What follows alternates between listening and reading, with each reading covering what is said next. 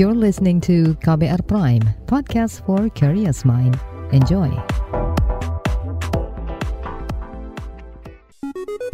Saatnya Anda dengarkan Ruang Publik KBR yang dipersembahkan oleh Jakarta Property Institute.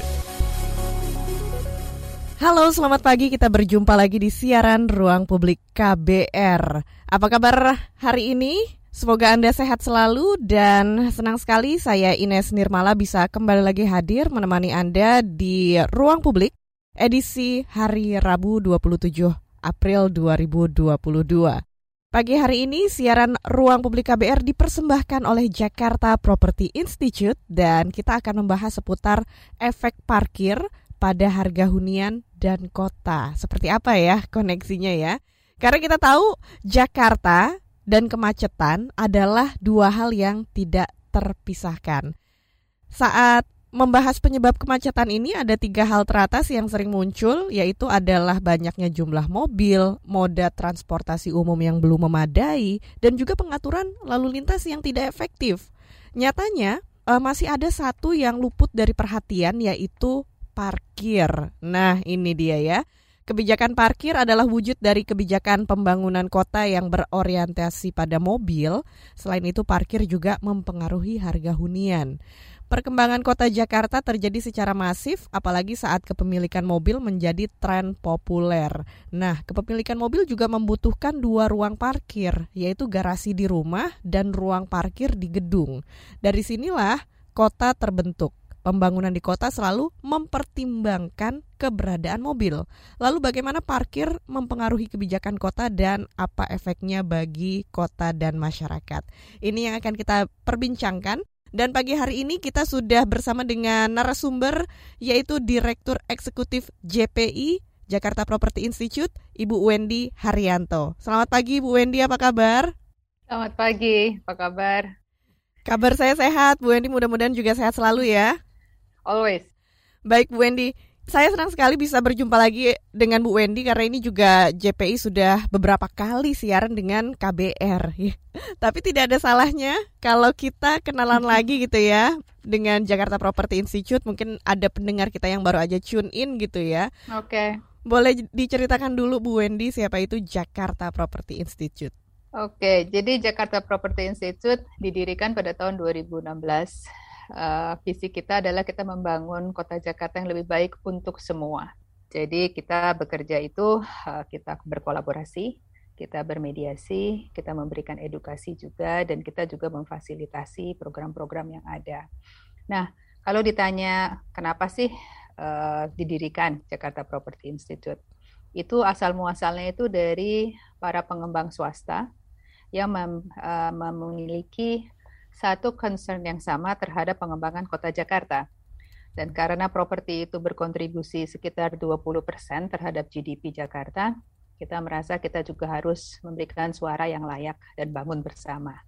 Nah, itulah Jakarta Property Institute didirikan supaya okay. kita bisa bersama bangun Jakarta.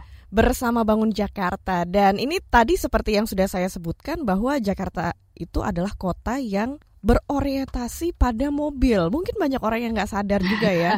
Dan ya. Bu Wendy bisa jelaskan lebih jauh berorientasi pada mobil itu contoh-contohnya bentuk-bentuknya apa saja sih yang terjadi di Jakarta? Sebetulnya eh, pengembangan kota uh, in general, termasuk di Amerika juga itu waktu mereka mulai berkembang pasti orientasinya tuh ke vehicles ya, mm-hmm. ke motorized vehicles lah kita bilangnya. Nah, majority memang mobil karena paling convenient tuh mobil. Nah, kota itu selalu mencoba mengakomodasikan uh, kepentingan atau keinginan daripada masyarakatnya.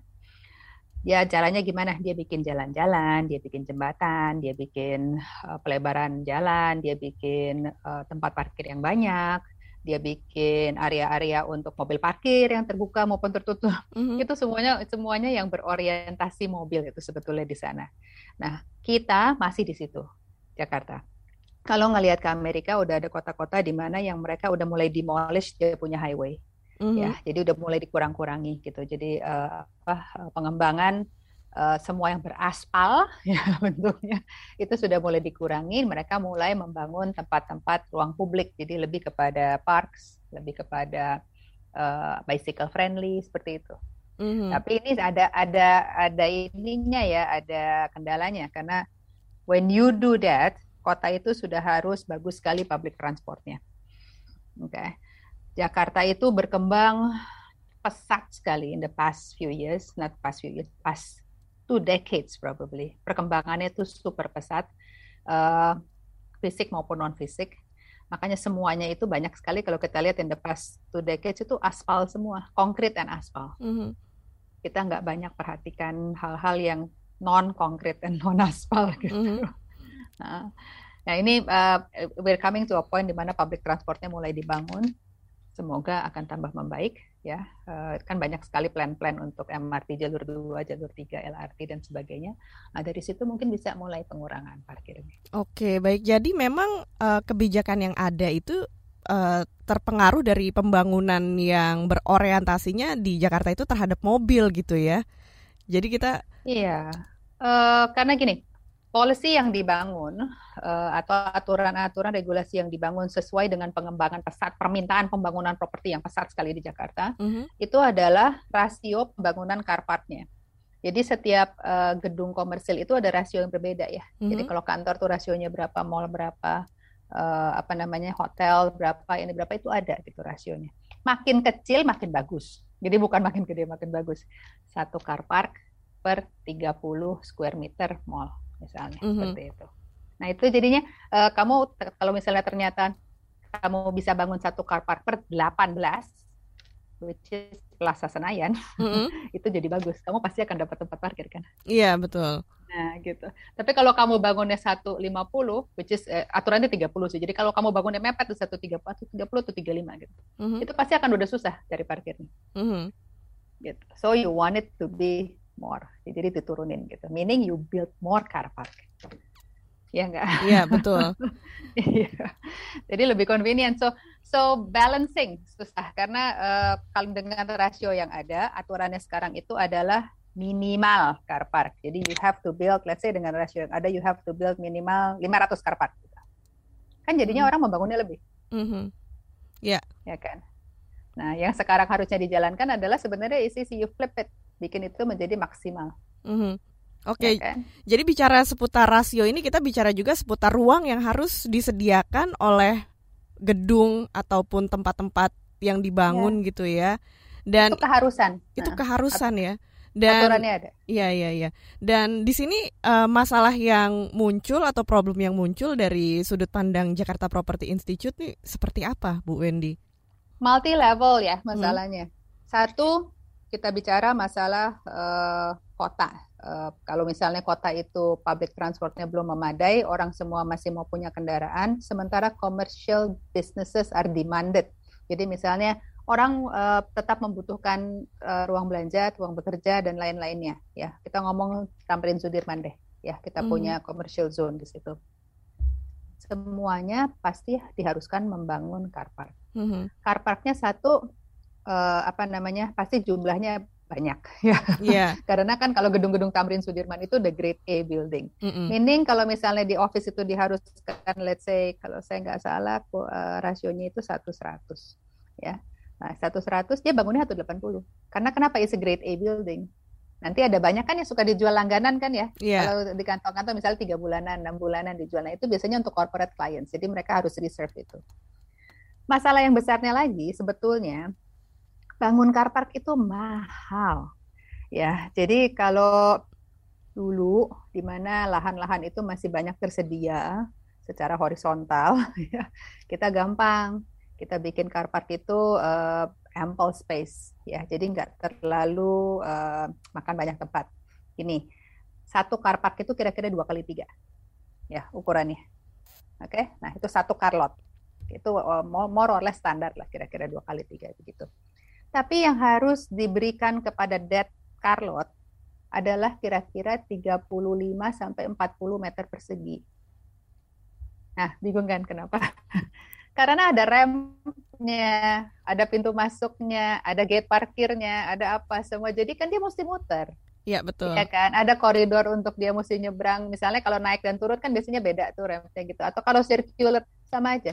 It takes about 35 meter persegi sampai 40 meter persegi per car lot.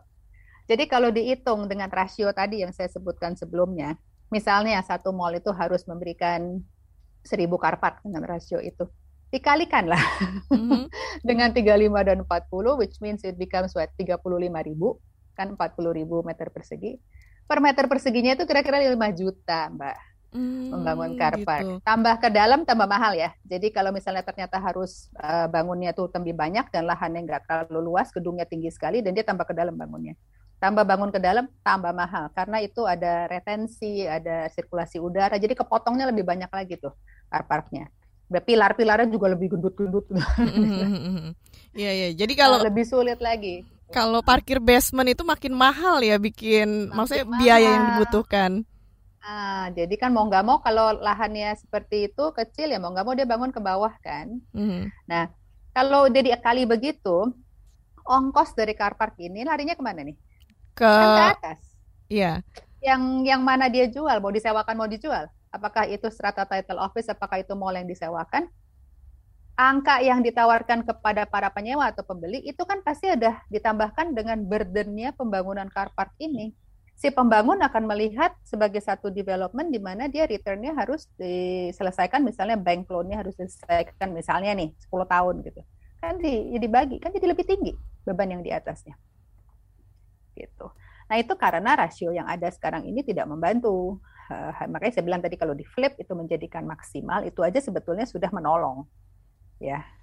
Juga harga parkirnya, yeah, yeah, harga yeah, parkir yeah, kita yeah. tuh murah sekali. Uh, ini ini saya uh, coba brainstorming aja sama Mbak Ines. Oke. Okay kalau saya bangun gedung parkir, mm-hmm. misalnya saya kepingin berbisnis gedung parkir di Jalan Sudirman, yeah. yuk Mbak kita bisnis Oke. Okay. gedung parkir. Kita bikin lantainya pakai marble. Oke. Okay. Keramik semua kita bikin deh, marble keramik, oh cantik deh pokoknya. Mewah terus ya. saya, ya, terus saya mau charge per uh, mobil itu per jamnya lima puluh ribu. Wow. Misalnya. Iya. Kenapa nggak boleh? Ya silakan tapi Iya, exactly. boleh, boleh, boleh. Kan Misalnya resiko ini, saya. Iya, iya, Kan iya. resiko saya. Ya resiko yeah. kita maksudnya. Uh -uh. resiko kita.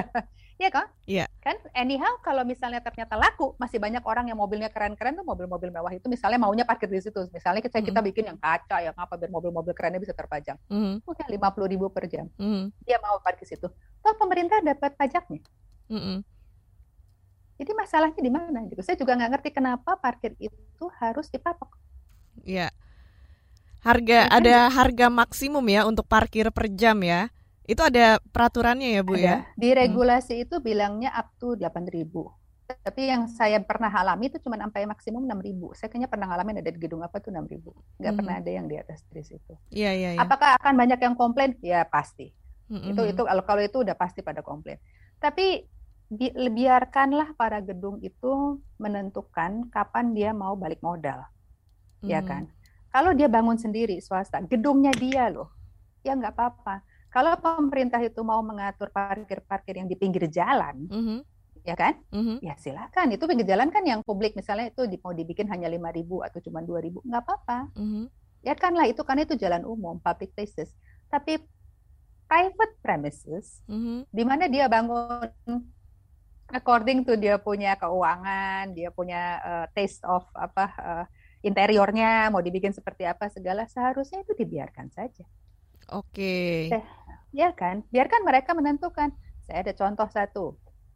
Uh, pasti pada pernah ke Paragon Singapura kan, mall. Singapura. Wah, ini saya nggak tahu deh. Adanya itu di seberangnya Takashimaya. Nah, gampang hmm. kalau dibilang Takashimaya hmm. di seberangnya itu udah mall namanya Paragon. Hmm. Oke. Okay? Waktu pertama dibangun Paragon itu nggak gede uh, dia punya stage one itu let's say dia punya uh, let's say 500 parkir misalnya ya. Lalu dia bangun stage two. Mm-hmm. Dia nggak nambahin karpet loh. Mm-hmm. Stage two-nya tuh double the size. Jadi jadi ini dua gedung ini menjadi double the size of the first one ya. Jadi mm-hmm. sebesar itu. Karpaknya sama sekali nggak ditambah. Semuanya ikutin yang 500 karpak ini. Harga parkirnya sama dia dimahalin. Oh, jadi orang, gitu. Orang ke sana jadi gimana? Lebih jadi taksi lebih banyak yang ngantri itu yeah. di situ sama orang nyebrang naik MRT tapi MRT-nya di Takashimaya tapi orang nyebrang situ mm. but that's one case di mana you don't always have to determine and set the regulation for the private sector to survive they can survive they, mereka tahu kok okay. bisnisnya mereka hitung sendiri gitu Iya, ya iya, kan? iya, iya. Jadi di sini yang diperlukan memang arah kebijakannya ya seputar lahan parkir ya, yang mana private sector bisa mengatur sendiri harga parkir tanpa perlu di patok oleh regulasi dari pemerintah gitu ya Bu Wendy ya. Tapi nanti kita akan bahas juga bagaimana koneksinya antara lahan parkir dan pembangunan kota dan penyediaan hunian ya di sesi berikutnya. Baik. Baik. Dan sekarang kita harus jeda dulu sejenak dan tetap di ruang publik KBR. Masih Anda dengarkan Ruang Publik KBR yang dipersembahkan oleh Jakarta Property Institute. Commercial break. Commercial break.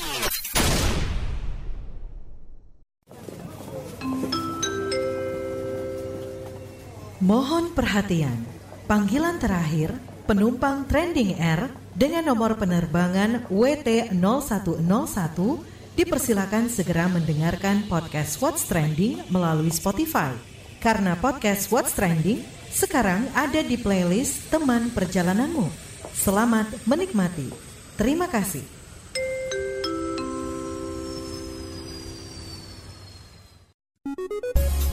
Masih Anda dengarkan Ruang Publik KBR yang dipersembahkan oleh Jakarta Property Institute. Kita kembali lagi di siaran Ruang Publik KBR yang dipersembahkan oleh Jakarta Property Institute dan pagi hari ini kita membahas seputar efek parkir pada harga hunian dan kota. Masih bersama dengan kita pagi hari ini ada Ibu Wendy Haryanto, Direktur Eksekutif dari Jakarta Property Institute. Dan tadi kita sudah membahas ya Bu Wendy kalau parkiran di Jakarta itu harganya masih terlalu murah, kemudian ongkos pembangunannya mahal gitu ya. Kita akan bahas uh, seputar keterkaitannya dengan harga hunian, tapi sekarang kita beri kesempatan dulu kepada pendengar kita yang sudah bergabung lewat telepon. Ada Gunawan di Jakarta. Kita beri kesempatan dulu ya. Selamat pagi Pak Gunawan, apa kabar? Baik, terima kasih Kak Ines. Uh, kabar baik, semoga Anda berdua bersama Ibu Wendy baik-baik saja di sini. Terima kasih Pak. Selalu buat kita semua, ya. Pertanyaan nakalnya nggak pada persiapan mudik? Oh enggak ya, hmm. siaran dulu. Iya. Iya Ibu Wendy, Kak Ines. Uh, agak melebar sedikit dari topik, tapi mumpung uh, di bidangnya Bu Bu Wendy ya, mohon izin namanya nggak salah ya. Iya betul saya, Pak, Bu Wendy. Baik, iya uh, di bidang ini, tapi saya agak melebar dari topik sedikit, tapi masih mudah-mudahan masih ada hubungannya. Adalah begini Bu, uh, banyak lahan-lahan tidur di tengah kota yang bahkan uh, ring satu begitu, yang uh, karena pemiliknya tidak akan menjual atau kemudian sedang bermasalah jangka panjang, uh, itu uh, kesulitannya apa ya Bu dari sisi Pemda uh, entah aturan atau kebijakan kemudian menjadi uh, apa namanya semacam apa uh, Kak Ines yeah. kayak hutan apa kayak apa yang berantakan begitu. Maksud saya itu kan mm -hmm. sudah bertahun-tahun kalau dari, dari tanamannya. Mm -hmm. Kenapa itu bebaskan saja PBB-nya, tapi itu kemudian digunakan bo boleh sebagai sarana uh, parkir sementara.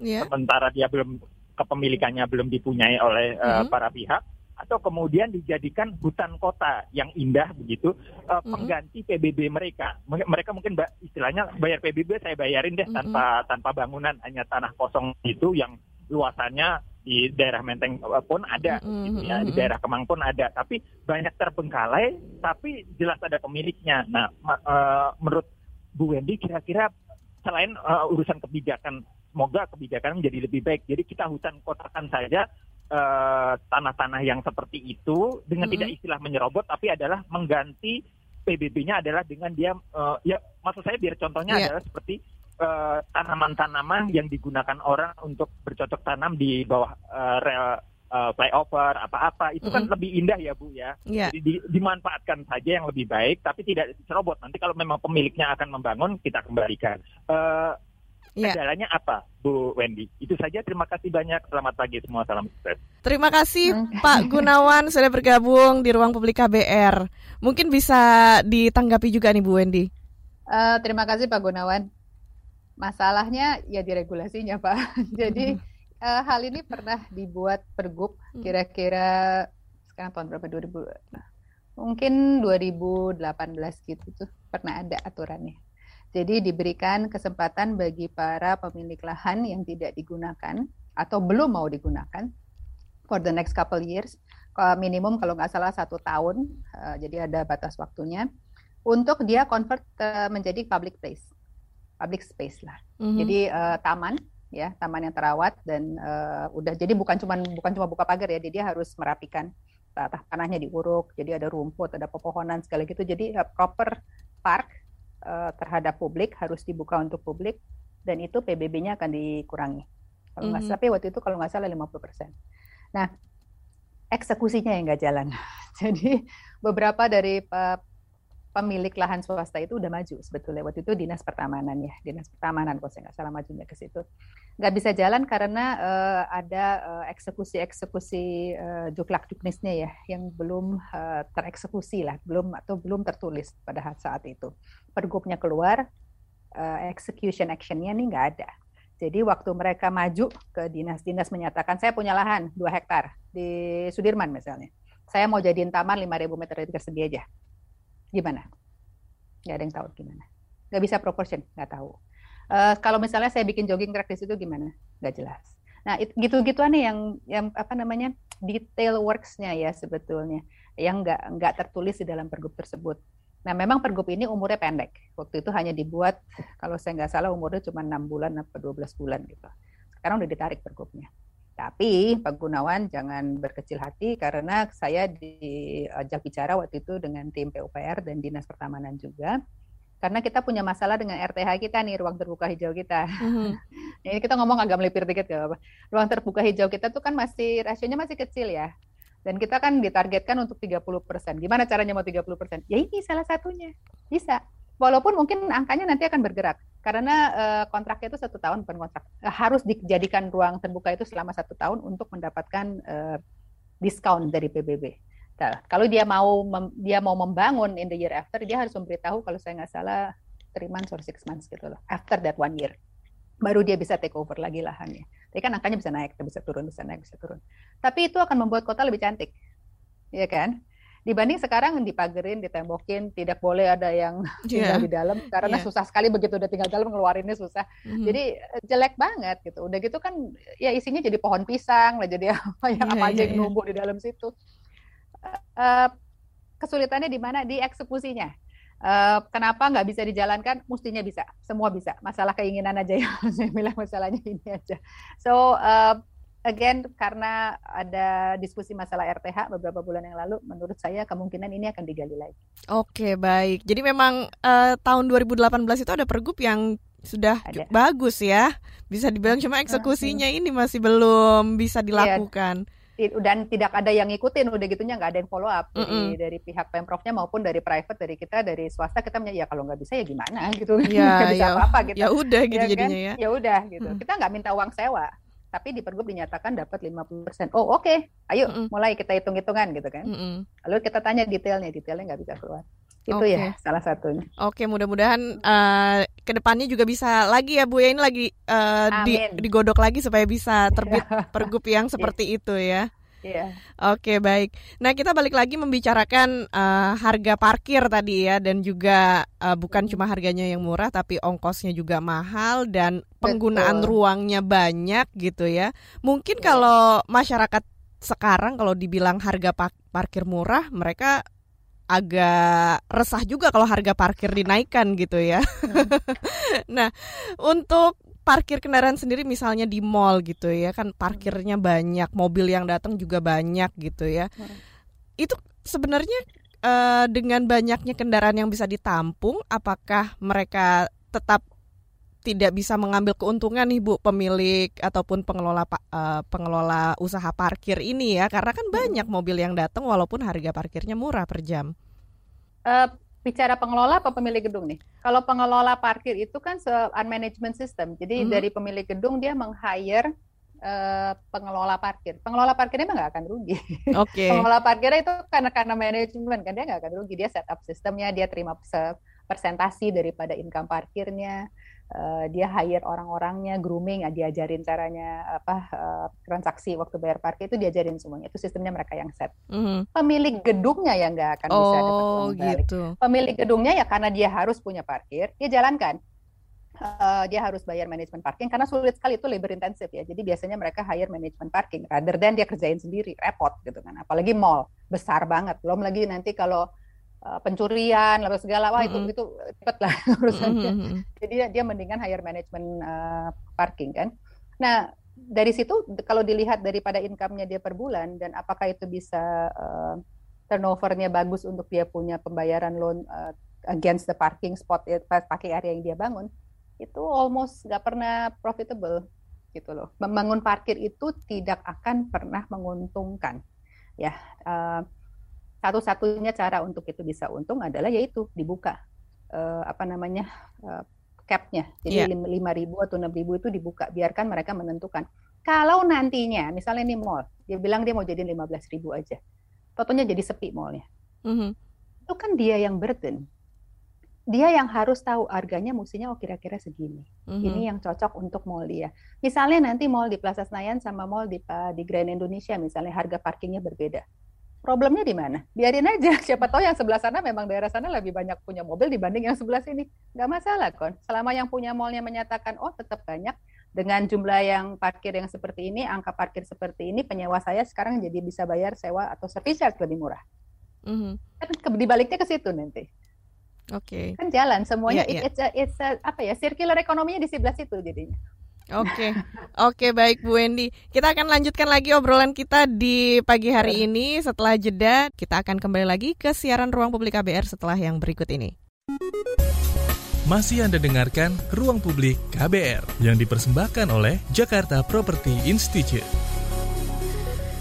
Kita masih di siaran ruang publik KBR dan pagi hari ini kita membahas tema efek parkir pada harga hunian dan kota bersama dengan Ibu Wendy Haryanto, Direktur Eksekutif Jakarta Property Institute.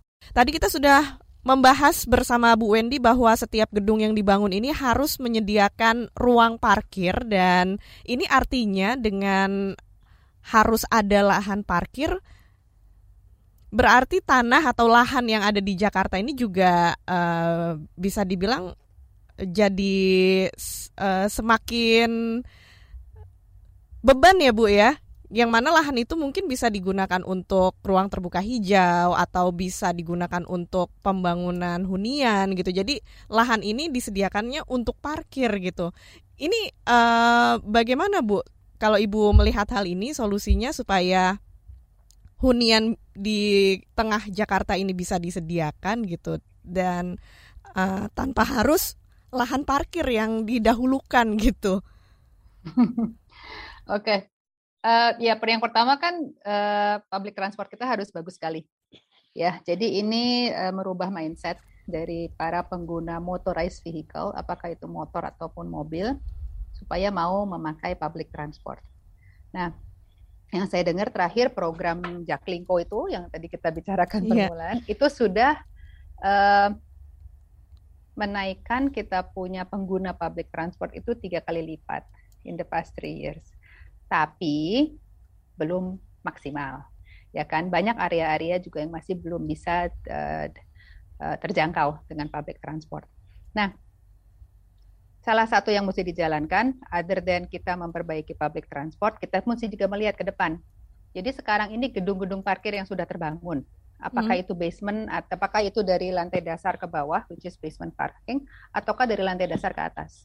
Ya, akan banyak tuh gedung parkir yang hmm. berdiri gitu di atas. Lahannya besar, dia bangunnya di atas karena lebih murah. Kalau basement tuh lebih mahal bangunnya, yeah. ya kan? Kalau public transportnya terus dibangun dan akan jauh menjadi lebih baik, kota ini semestinya nanti akan terdorong masyarakatnya untuk memakai public transport.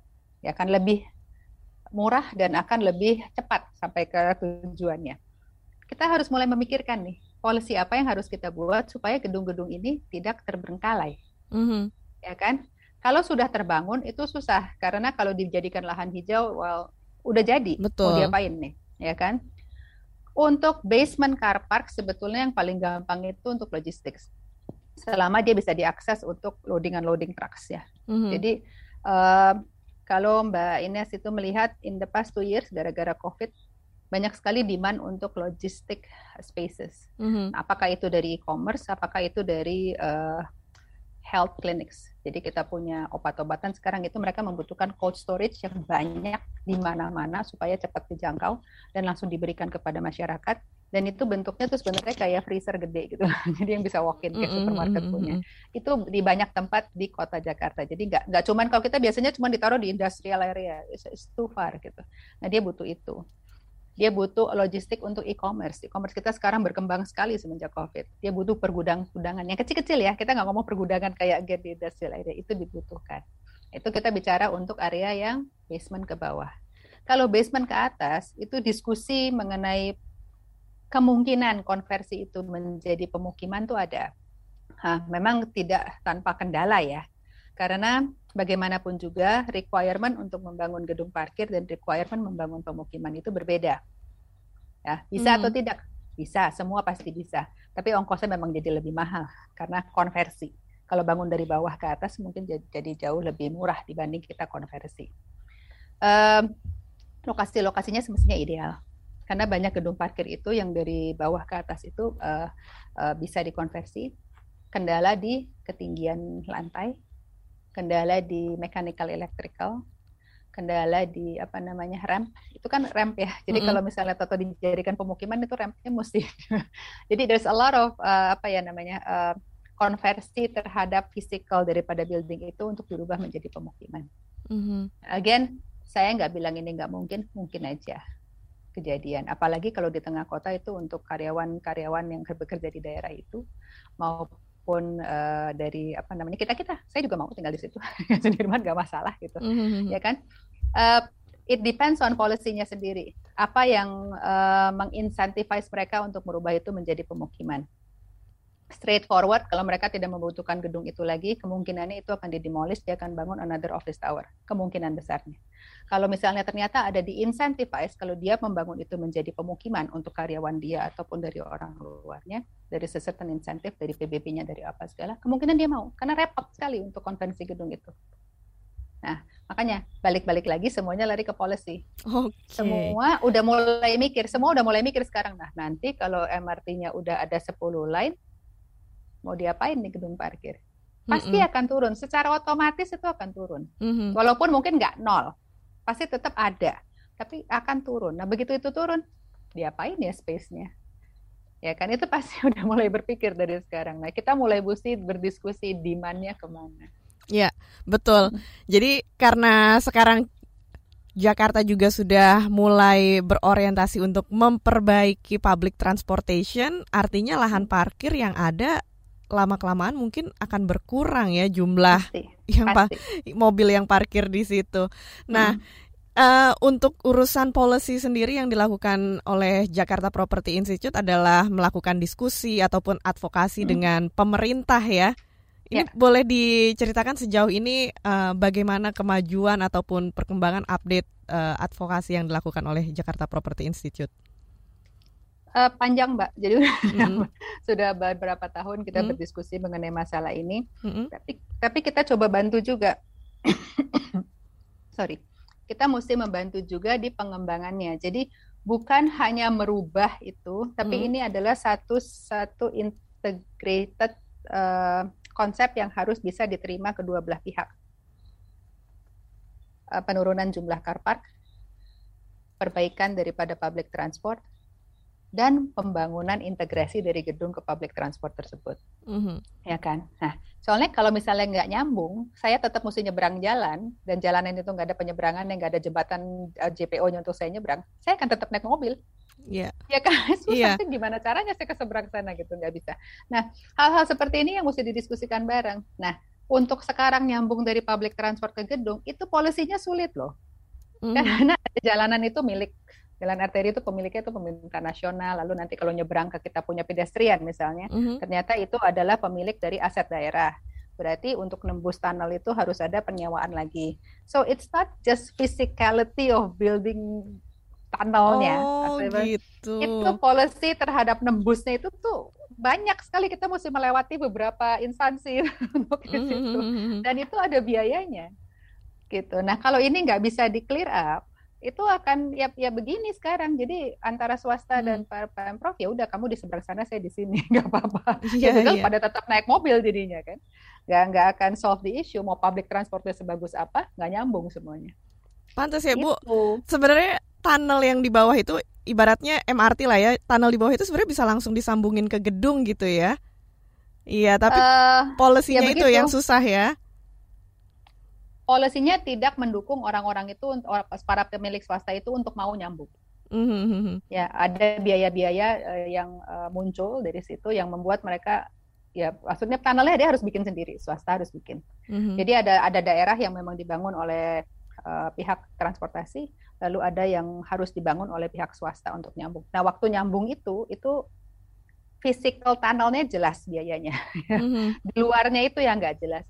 Harus ada pembiayaan yang di luar dari situ walaupun biaya itu semuanya tertulis tetap susah untuk dijustify mbak yeah. karena it, it, it's, it's costly ya yeah, ya betul ya tapi uh, sebelumnya tadi saya setuju kalau misalnya lahan parkir yang memang sekarang sudah ada sudah existing itu bisa hmm. dikonversi menjadi tempat tinggal untuk orang yang oh, tinggal iya. untuk kalau orang itu, yang bekerja di situ. Berhasil, uh. ya, kalau itu berhasil itu akan bagus sekali ada kalau dilihat Sudirman Tamrin itu ada beberapa sebetulnya yang lahan-lahan yang pembangunan parkirnya ke atas ya.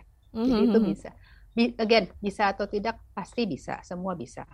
Tapi mesti ada policy-policy yang encouraging para pemilik gedung-gedung itu untuk mm-hmm. mau. Mm-hmm. Kalau sekarang dia akan ngelihatnya ya udah dia convert untuk ini aja another commercial place mm-hmm. karena mahal konversi itu. Iya. Yeah. Ya. Iya, betul. Nah, itu yang bisa jadi salah satu solusi untuk penyediaan hunian di Jakarta ke depannya ya, Bu Wendy ya. Ini hal yang ya. bagus sekali. Ada uh, komentar yang sudah masuk dari pendengar kita. Baik. Um, dari Ratna Kurniawati di Gorontalo, ada baiknya JPI uh, eh, JPI tidak menyediakan lahan parkir ya. Kita ya mungkin masih Iya iya iya iya iya. Kita nggak membangun. Nggak membangun Kita ya. Tidak membangun. We do the soft uh, soft ininya aja softwarenya dalam arti uh, mm -hmm. policies-nya. Polisinya ya. Jadi uh, JP ini lebih uh, berorientasi untuk diskusi dan bagaimana pemerintah daerah dan pemerintah pusat juga bisa menerapkan kebijakan yang lebih berpihak kepada masyarakat kota ya untuk membuat kota jadi lebih nyaman untuk ditinggali iya, seperti itu ya. Oke, tapi kalau misalnya uh, harga hunian itu uh, bisa lebih murah lagi ke depannya kalau lahan-lahan parkir ini dikonversi, Bu? Uh, itu bisa atau misalnya sekarang hunian-hunian yang di sekitar TOD yang akan dibangun misalnya. Mm -hmm kan ada TOD-TOD yang sudah diset ya, ada lima TOD kalau nggak salah sudah diresmikan. Transfer Oriented Development, mm -hmm. uh, Transit Oriented, mm -hmm. itu yang sebetulnya kayak stasiun-stasiun integrasi itu, mm -hmm. stasiun. Nah kalau di situ nanti pembangunan uh, pemukimannya sudah uh, diberikan secara baik, yaitu KLB-nya bagus, KDB-nya bagus, semua mm -hmm. untuk dia membangun secara vertikal di situ, itu masuk akal untuk boleh tidak boleh bangun parkir. Okay, Karena okay. dia di, di stasiun bangun ya. Kalau dia bangun hmm. di stasiun, jangan kasih bangun parkir. Oh, ya kan? Nah, okay. seperti itu. Itu pasti langsung akan efek terhadap harga daripada unitnya. Mm-hmm. Iya iya iya. Karena yeah. memang adanya transportasi umum juga hal yang membuat orang jadi lebih tertarik untuk uh, memilih untuk tinggal di situ ya apalagi kalau ini adanya di tempat hmm. yang uh, di tengah kota dekat dengan transportasi publik gitu ya dan yeah. kalau bisa sih kalau sekarang masih yang di tengah kota harganya mahal-mahal bu yang iya.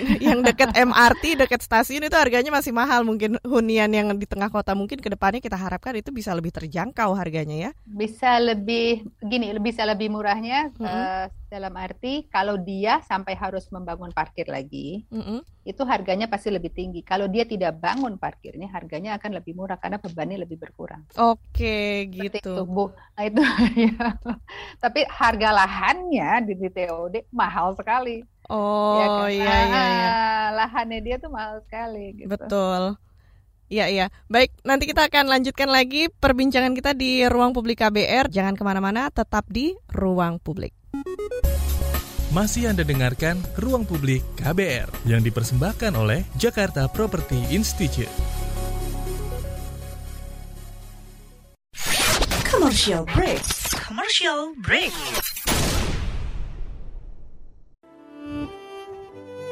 Bu Hado, kabar kamu? Ba kabarnya? Gimana kabarnya? Kumaha damang? Iya kabare. Kayak apa kabar pian? Aga kareba, baji-baji ji. Kengken kabar ini. Naragero telo.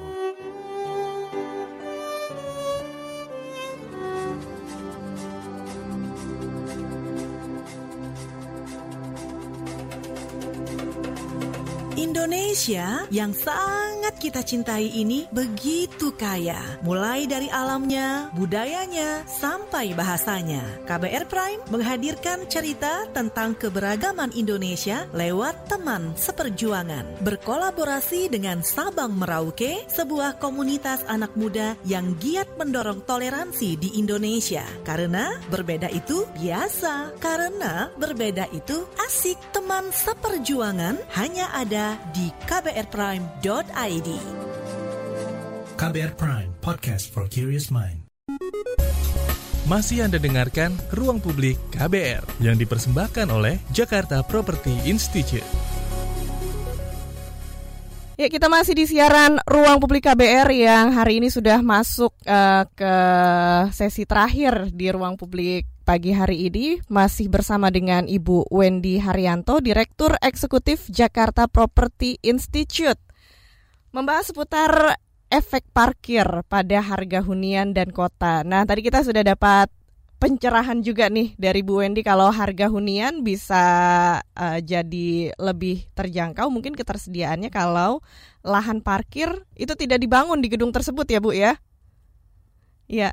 Tapi kalau kebijakannya selama masih harus menyediakan lahan parkir di setiap gedung ya mungkin harga huniannya pun akan terpengaruh gitu ya Bu. Pasti, karena itu kan beban pembangunannya. Pasti hmm. gitu. Tapi kita harus lihat lokasi ya. Jadi kalau misal lokasi itu masih jauh dari public transport, nggak ada nggak ada pilihan lain. Memang harus dibangun car park. Yang sekarang kemungkinan bisa nggak dibangun car park itu apabila itu di TOD. Iya, di nah, transfer nah, oriented development betul. tadi ya. Betul. Ya, jadi kalau misalnya ada di situ, kemungkinan untuk membangun minimal number of car park, ya, eh, dalam arti dia cuma kebutuhannya aja berapa, dengan rasio dibalik menjadi maksimal, mm-hmm. itu kemungkinannya lebih ada. Gitu. Iya, iya. Tapi hmm. uh, mungkin banyak orang juga yang berpikir nih Bu, ini salah satu pendengar kita juga ya yang bergabung di ruang publik KBR namanya Firman. Ini kalau misalnya tidak disediakan lahan parkir di gedung, berarti nanti parkir liar di pinggir jalan makin banyak, Bu. Itu gimana? Nah, itu adalah sesuatu yang harus diperhitungkan oleh si pemilik gedung gitu. Jadi kalau misalnya dia kalau tidak sama sekali menyediakan, saya masih belum melihat kemungkinannya ya. Mm-hmm. Jadi kalau disediakan lebih sedikit itu mungkin. Nah, dia harus perhitungkan. Begitu public transport di depannya sudah baik, begitu dia bisa membangun integrasi uh, dengan public transportnya, dengan masing-masing sama-sama beneficial ya, dengan dengan apa uh, polisi yang sudah diperbaiki, dia bisa menurunkan jumlah parking yang di gedung dia ada. Tanpa harus membuat polisi di gedung building managementnya itu otomatis akan turun. Nanti para penyewa di gedungnya karyawannya akan oh saya sekarang udah bisa naik MRT atau bisa naik apa? Udah bisa lewat tunnel saya nggak kehujanan. Boleh. Dia akan mm -hmm. naik situ. Itu otomatis akan turun sendiri. Tapi kalau dinolin sama sekali saya belum melihat kemungkinannya. Kita belum sampai sana ya jadi ini progressively kita harus membantu kota untuk bisa um, satu hari misalnya amin semua gedung itu jadi nol gitu parkirnya tapi pada saat ini belum ya yeah. anything yang kita jalankan kita harus uh, paralel dengan seberapa kapasitas yang diberikan kota untuk uh, mengurangi angka tersebut nggak bisa langsung di nol enggak. Saya Pak Firman saya juga nggak setuju nol. Mm -hmm. Itu ya enggak. Iya iya iya. Oke, baik mungkin dari Bu Wendy juga bisa menjelaskan solusi-solusi apa saja nih yang bisa ditawarkan bagi Kota Jakarta terkait penyediaan hunian dan juga uh, lahan parkir di Jakarta. Sejalan dengan pengembangan public transport, hmm. ya itu yang kita mesti ikuti bersama. Kita harus membangun policy untuk integrasinya. Jadi dari public transport terhadap gedung-gedung yang ada. Jadi nggak cuma satu gedung. Kadang-kadang dalam satu area itu kayak kita bilang ada stasiun MRT, ada stasiun LRT, ada KRL, itu integrasi dulu. Lalu kita sambungkan terhadap gedung-gedung di sekitarnya. Nah, policy itu kalau sudah dicapai dan bisa dibangun uh, mutually beneficial dengan sisi swasta maupun pemprov, itu akan menguntungkan pengguna gedungnya maupun pengguna sarana transport itu sendiri gitu. Nah, begitu itu semuanya sudah terintegrasi, nanti ya dari pengguna motorized vehicle di gedung-gedung swasta otomatis akan turun. Mm -hmm. Ya, sedikit demi sedikit akan turun karena kenapa? Lebih beneficial untuk dia naik public transport udah terintegrasi ke mana-mana, lebih gampang, lebih cepat, lebih murah. Mm uh, nggak usah panas-panas naik turun mobil cari parkir ya seperti itu itu udah pasti secara uh, mindsetnya kita rubah dan secara apa namanya uh, by default juga akan dijalankan seperti itu oleh mereka gitu. nah begitu ini semua jalan space-space yang sekarang itu akan yang nantinya itu akan tidak digunakan oleh gedung-gedung karena uh, ternyata demand parkirnya itu akan menurun baru akan kita buatkan policy lain. Nah, apa? Misalnya dia adanya di basement. Kalau dia adanya di basement, mesti dihitung itu berapa besar kemungkinannya loading-loading area dijadikan untuk logistik area bisa enggak? Ya kan? Apakah ternyata hanya bisa untuk dry goods, not wet goods? Apakah ternyata bisa dijadikan tempat storage untuk gedung itu sendiri?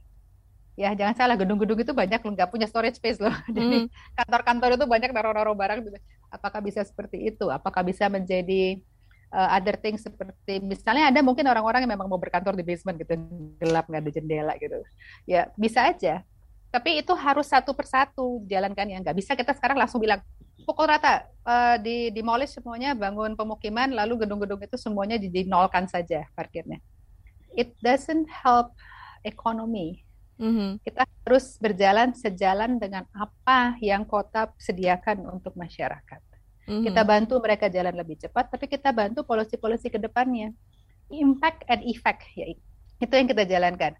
Polisinya A, impactnya seperti ini, impactnya seperti ini. Kalau misalnya jadi B, impact seperti ini, impact seperti ini. Itu yang harus kita advise, advocacy terus-menerus terhadap pemerintah kita. Mm-hmm. Oke, okay. baik. ya, ini memang masalahnya balik lagi ke perbaikan policy yang diperlukan ya Bu ya karena untuk yeah. pembangunan untuk kita bergerak uh, melakukan sesuatu harus ada dasar peraturan kebijakannya gitu. Betul. Iya, mungkin uh, bisa juga ya. Tadi saya terpikir kalau gedung-gedung yang memang bersebelahan gitu, daripada satu gedung bikin tiga atau enam lantai untuk parkir mobil, lebih baik mungkin bisa bikin sharing aja gitu ya tempat parkirnya ya. Kalau gedung ini de deketan dan bersebelahan kayak gitu.